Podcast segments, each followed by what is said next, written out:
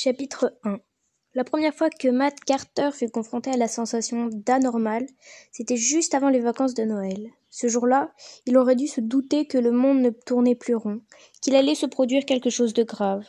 Mais quand bien même il aurait pris ce phénomène au sérieux, qu'aurait-il pu faire? Pouvait-il imaginer à quel point tout allait changer? Aurait-il pu l'en empêcher? Certainement pas. Il n'aurait rien pu faire, sauf prendre peur, ce qui aurait été pire. C'était un jeudi après-midi, avant la dernier jour de cours. Matt accompagnait Tobias et Newton dans la tanière de dragon, une boutique spécialisée en jeux de rôle, de wargames et autres jeux de plateau. Ils étaient partis du collège et marchaient dans les longues rues de Manhattan, à New York. Matt, 14 ans, bien que sa taille lui en fasse paraître deux de plus, adorait se promener dans cette ville, entre les canyons de buildings étincelants. Il avait toujours possédé une imagination débordante, et dans ses moments de rêve, il se disait que Manhattan était une forteresse d'acier et de verre, les centaines de tours protégeant ses habitants d'un danger extérieur.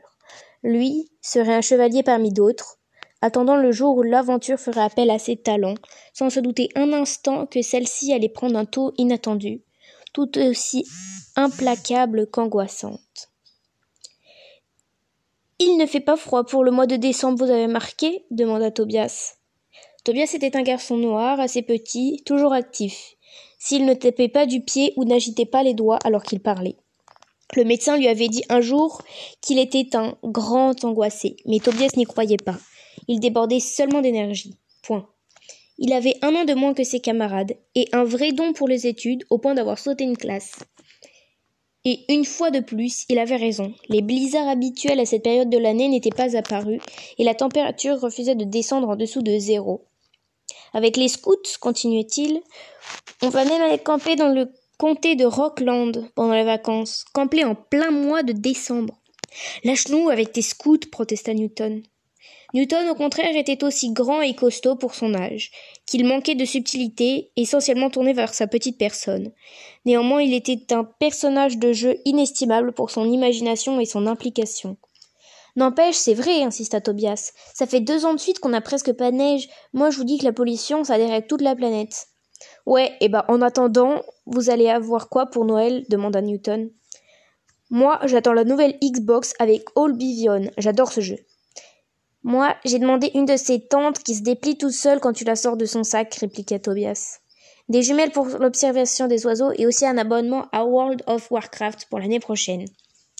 Newton fit la moue, comme si une tente et des jumelles ne pouvaient être des cadeaux acceptables. Et toi, Matt? interrogea Tobias. Matt marchait les mains dans les poches de son manteau noir qui ondulait dans le vent. Ses cheveux bruns mi-longs fouettaient le front et les joues du jeune homme. Il haussa les épaules. Je ne sais pas, et je crois que cette année je préfère l'ignorer.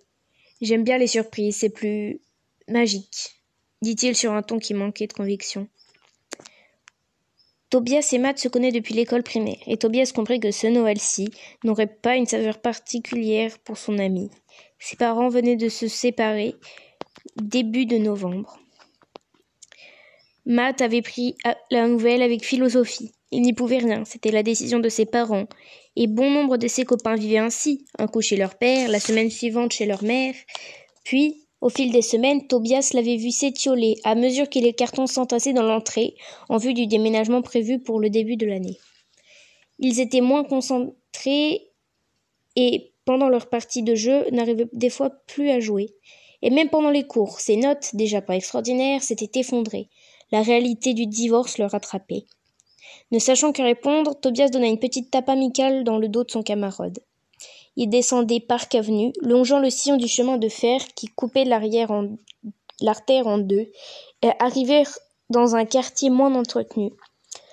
Les trois garçons avançaient en pensant que leurs parents n'aimaient pas qu'ils traînent dans ce coin. Des détritus jonchaient le trottoir et des tags s'étalaient sur les murs. Au croisement de la 110e rue, le trio tourna presque, rendu à la tanière du dragon. Ici, les immeubles étaient moins hauts, mais le soleil n'y descendait pas à cause de l'étroitesse de la voie. Les ombres des habitations rendaient l'endroit sinistre. Newton désigna la devanture crasseuse d'une boutique dont la poussière opacifiait la vitrine. Seule restait lisible la pancarte flottant au-dessus de l'entrée, au bazar de Balthazar. Alors les gars, vous êtes toujours des poules mouillées? Matt et Tobias échangèrent un bref regard. Le bazar de Balthazar servait aux garçons du collège pour tester leur courage. Outre le lieu qui n'avait rien d'accueillant, c'était surtout son propriétaire qu'on craignait. Le vieux Balthazar détestait les enfants, et à ce qu'on disait, n'hésitait pas à les jeter dehors à grands coups de pied dans l'arrière-train. De là étaient nées nombre de légendes à son sujet, et on ne tarda pas à entendre que le bazar était tenté. Personne n'y croyait, mais on prenait soin de ne pas s'en approcher. Pourtant, à la rentrée, Newton s'y était rendu, tout seul. Il en était ressorti après avoir passé les cinq minutes réglementaires pour réussir l'épreuve. C'était tout Newton, ça. Le besoin de prouver sa bravoure, quitte à faire des choses puériles. On n'a pas peur, fit Tobias. C'est juste que c'est débile cette histoire.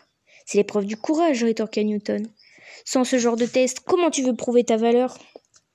On n'a pas besoin de ce genre de truc idiot pour être courageux.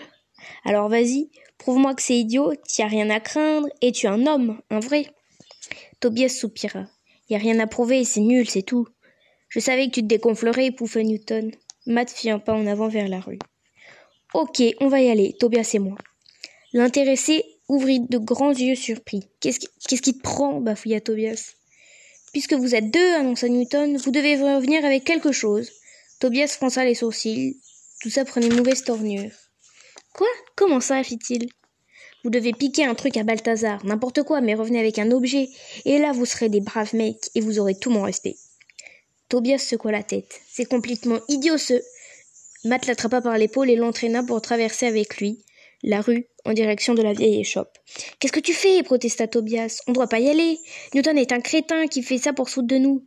Peut-être, mais au moins, il arrêtera avec ça. Viens, il n'y a plus rien à craindre. Tobias marchait à ses côtés, profondément mal à l'aise, à l'idée de faire quelque chose qu'il ne le sentait pas. Matt n'aurait jamais fait ça avant que ses parents divorcent, songea-t-il. Il, n'est plus le même. C'est comme le climat, tout fout le camp. Matt marqua une pause devant la porte du bazar. Ce dernier semblait si vieux qu'il aurait pu être là à l'époque des Indiens. La peinture vert sombre dans la façade s'équeilla, révélant un bois moisi. La croûte grise était si épaisse sur la vitrine qu'on ne pouvait même pas vérifier s'il y avait ou non de la lumière à l'intérieur. On dirait que c'est fermé, protesta Tobias avec une nuance d'espoir dans la voix. Matt secoua la tête et posa sa main sur la poignée. La porte s'ouvrit en grassant et ils entrèrent. L'intérieur était pire que tout ce que l'on aurait pu imaginer de l'extérieur.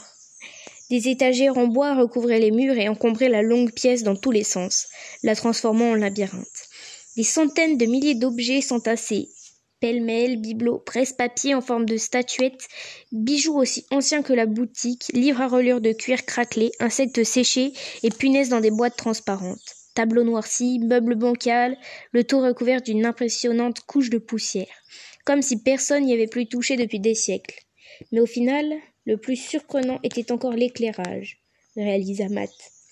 Une seule ampoule, nue, perdue au milieu de ce capharnaüm, et qui ne diffusait qu'une lueur chiche, abandonnant le reste de la pièce à la pénombre mystérieuse.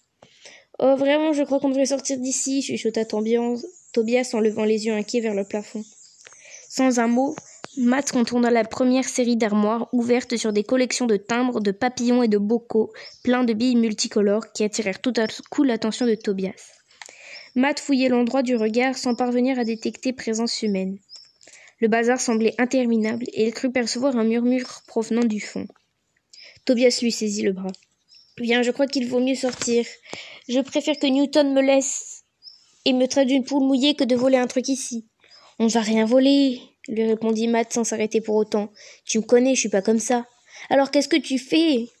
Mais Matt ne répondit pas, occupé à marcher en direction des murmures.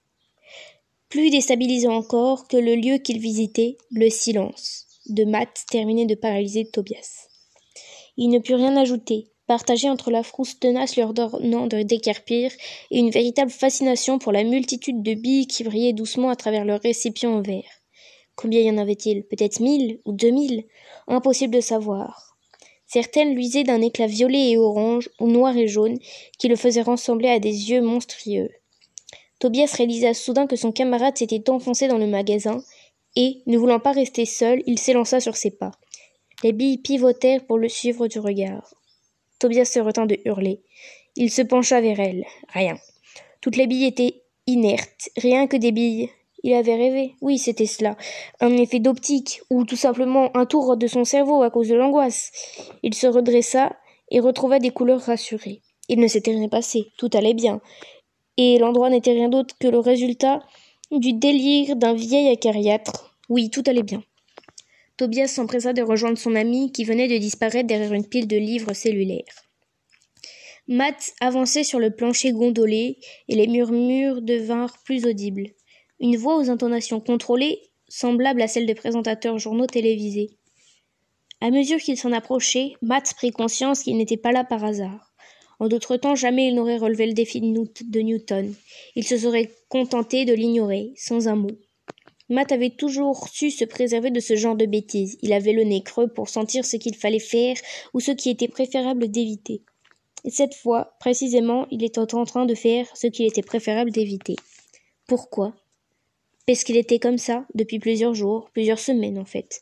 Depuis que son père lui avait dit qu'il allait déménager du quartier et qu'au début il ne se verrait pas beaucoup.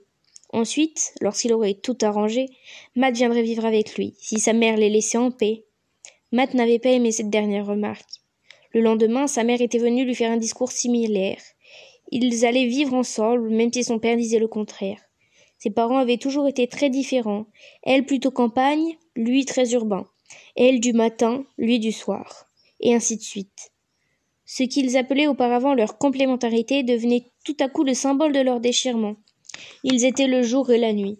Bien sûr, il y avait Matt, leur soleil. Dieu de ses quatorze ans, le garçon avait su tout de suite vers quoi il se dirigerait. Une guerre pour obtenir sa garde. Deux copains lui avaient fait endurer cette épreuve. Un cauchemar. Et qui dit que trop d'amour ne peut nuire avait ragé Matt. Ses parents allaient se déchirer pour lui. Depuis, il n'arrivait plus à être le même et ne parvenait plus à se concentrer, et ses propres réactions le surprenaient. Il n'agissait plus comme le mat qu'il avait été. Et il n'était pas ici par hasard. À chaque pas, il distinguait un peu plus ses motivations réelles, celles qui le faisaient foncer vers ce qu'il était préférable d'éviter. Il voulait semer le chaos dans sa famille, faire des choses idiotes pour que cela retombe sur ses parents et sur ses relations avec eux. Il voulait les faire souffrir comme il le faisait souffrir depuis un mois. Matt s'étonna lui-même de cet éclair de lucidité. Pourquoi je réagis comme ça? C'est moi le crétin dans cette histoire. Et, pendant un instant, il fut tenté de faire demi-tour et de ressortir. Il n'en eut pas le temps.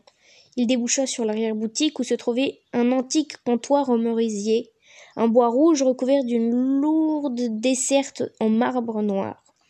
Assis derrière, un vieil homme au au nez long et fin, presque chauve, au mis deux touffes de cheveux blancs au-dessus de ses oreilles,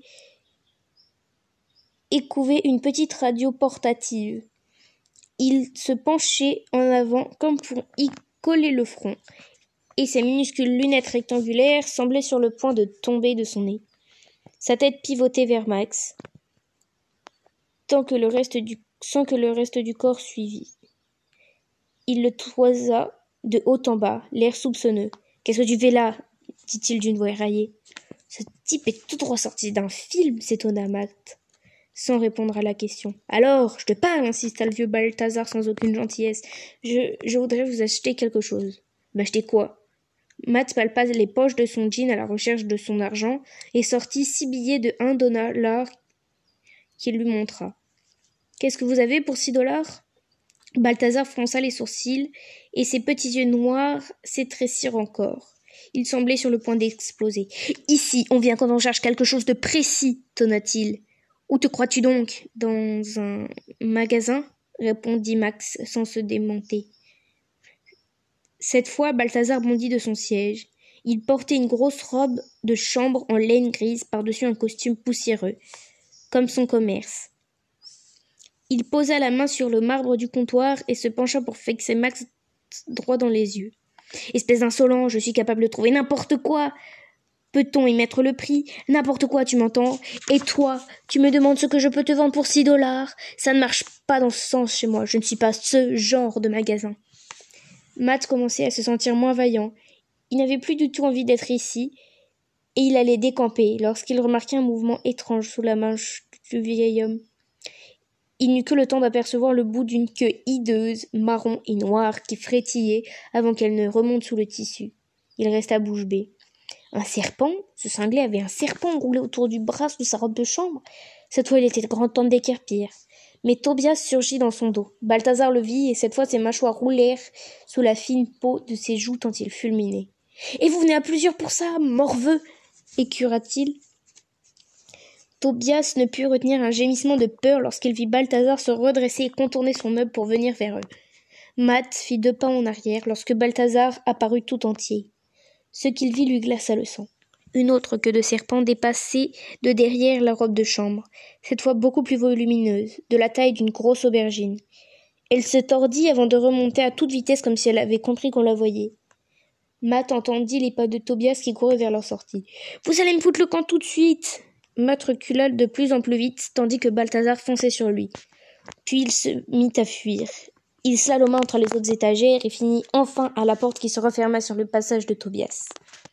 La lumière du jour qui filtrait par l'ouverture semblait lointaine, presque irréelle. Matt y parvint pourtant, tira sur la poignée et sur le seuil sans savoir vraiment pourquoi. Il se tourna pour contempler l'antre de Balthazar.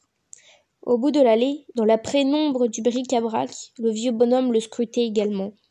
Tandis que la porte se refermait doucement, Matt le vit sourire, content de lui. Et, dans la dernière seconde, il vit distinctement une langue fourchue jaillir d'entre les lèvres de Balthazar une langue très sonnante de serpent.